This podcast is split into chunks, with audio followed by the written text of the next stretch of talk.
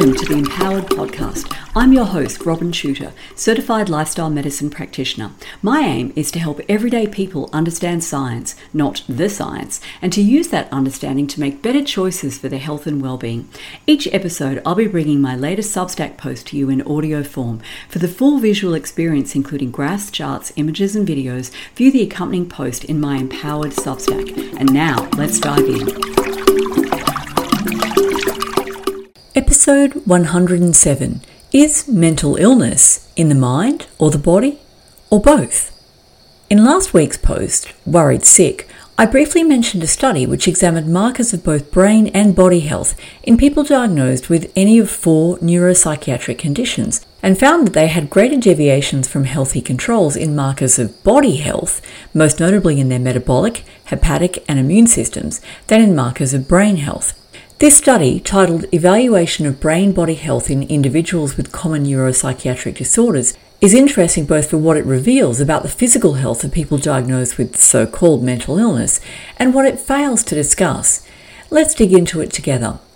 Researchers from a number of Australian universities and medical research centres obtained biometric data on brain and body health from almost 86,000 adults diagnosed with one or more common neuropsychiatric disorders schizophrenia, bipolar disorder, depression, and generalised anxiety disorder and a roughly equal number of healthy controls. That is, people who never had any of these diagnoses, matched for age and sex. All participants were enrolled in one of the following population based neuroimaging biobanks based in the US, UK, and Australia the UK Biobank, Australian Schizophrenia Research Bank, Australian Imaging, Biomarkers and Lifestyle Flagship Study of Aging, Alzheimer's Disease Neuroimaging Initiative, Prospective Imaging Study of Aging, Human Connectome Project Young Adult, and Human Connectome Project Aging. The researchers used brain imaging data on grey matter and white matter volume obtained from magnetic resonance imaging or MRI scans of participants without any neuropsychiatric illness or other serious medical conditions to establish sex specific normative reference ranges for brain health across the adult lifespan. Likewise, they used data from physical assessments and blood and urine sample assays of UK Biobank participants to establish normative ranges for biomarkers of the health of seven body systems pulmonary, musculoskeletal, kidney, metabolic, hepatic, cardiovascular, and immune. In all, the researchers established normative reference ranges across the adult lifespan for 203 imaging, blood, urine, and physiological markers of brain and body health. Then they compared the brain scans and physiological health markers of people diagnosed with schizophrenia, bipolar disorder, depression, and generalized anxiety disorder to the norms they had established for the healthy controls. What they found was fascinating and enormously challenging to the typical framing of so called mental illness. That is, people diagnosed with any of the four neuropsychiatric illnesses deviated more from the healthy reference ranges in markers of body health than in brain health. That is, their bodies were more obviously sick than their brains.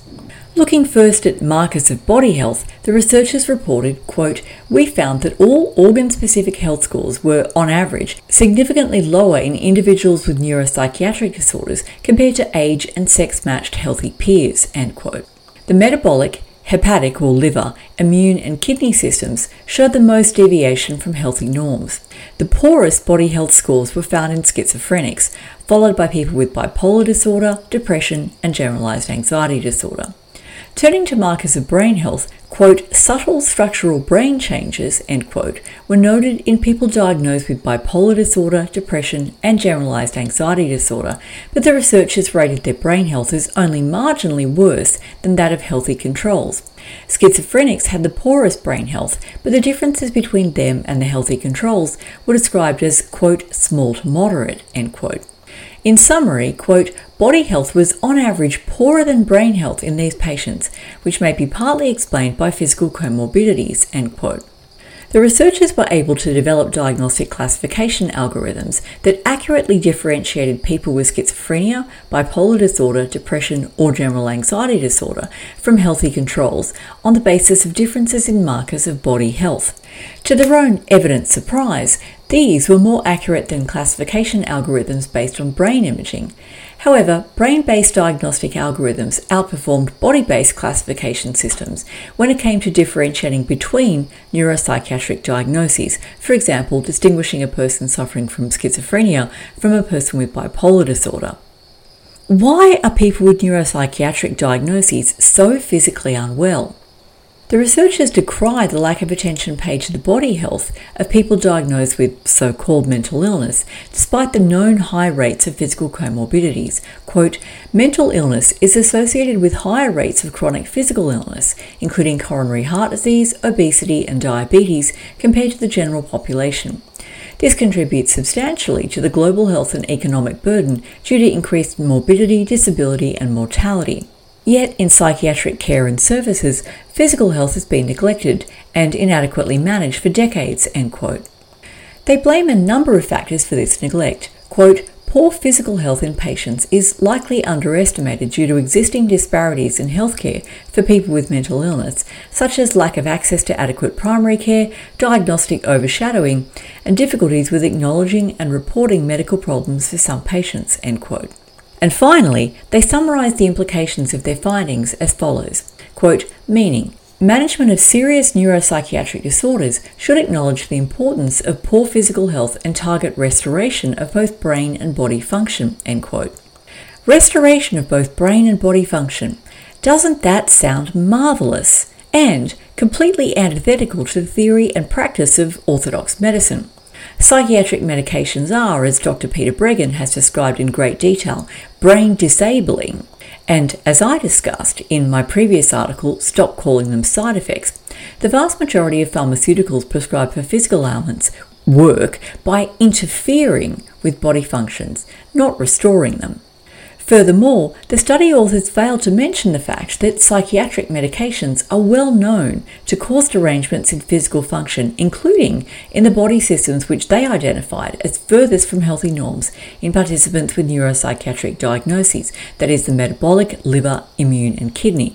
For example, antipsychotic drugs, which are used to treat the symptoms of schizophrenia, bipolar disorder, and increasingly major depression, cause metabolic syndrome, that is, weight gain, high triglycerides, and elevated insulin, glucose, and low density lipoprotein cholesterol levels, and type 2 diabetes.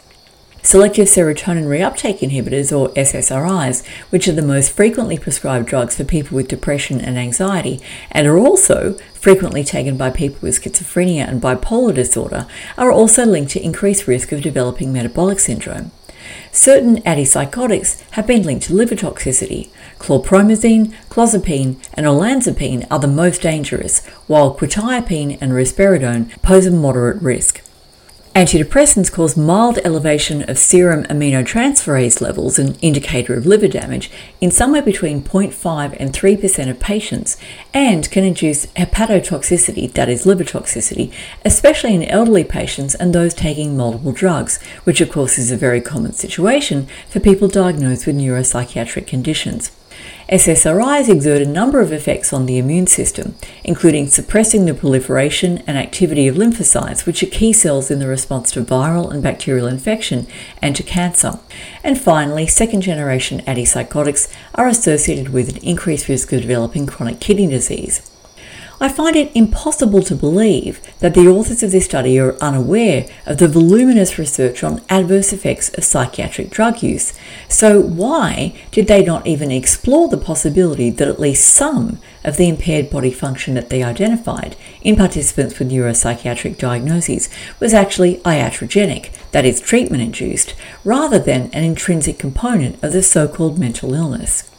If I were the cynical type, I might suspect that at least some of the authors, especially those linked to QIMR Berghofer, which developed drug and biologic candidates for commercial release, are preparing the ground for the development of new biologically based therapeutic agents for treatment of neuropsychiatric conditions. But who could be that cynical? All that said, it is undeniably the case that so called mental illness is not a discrete entity confined to the minds of sufferers. It has, at the very least, biological correlates.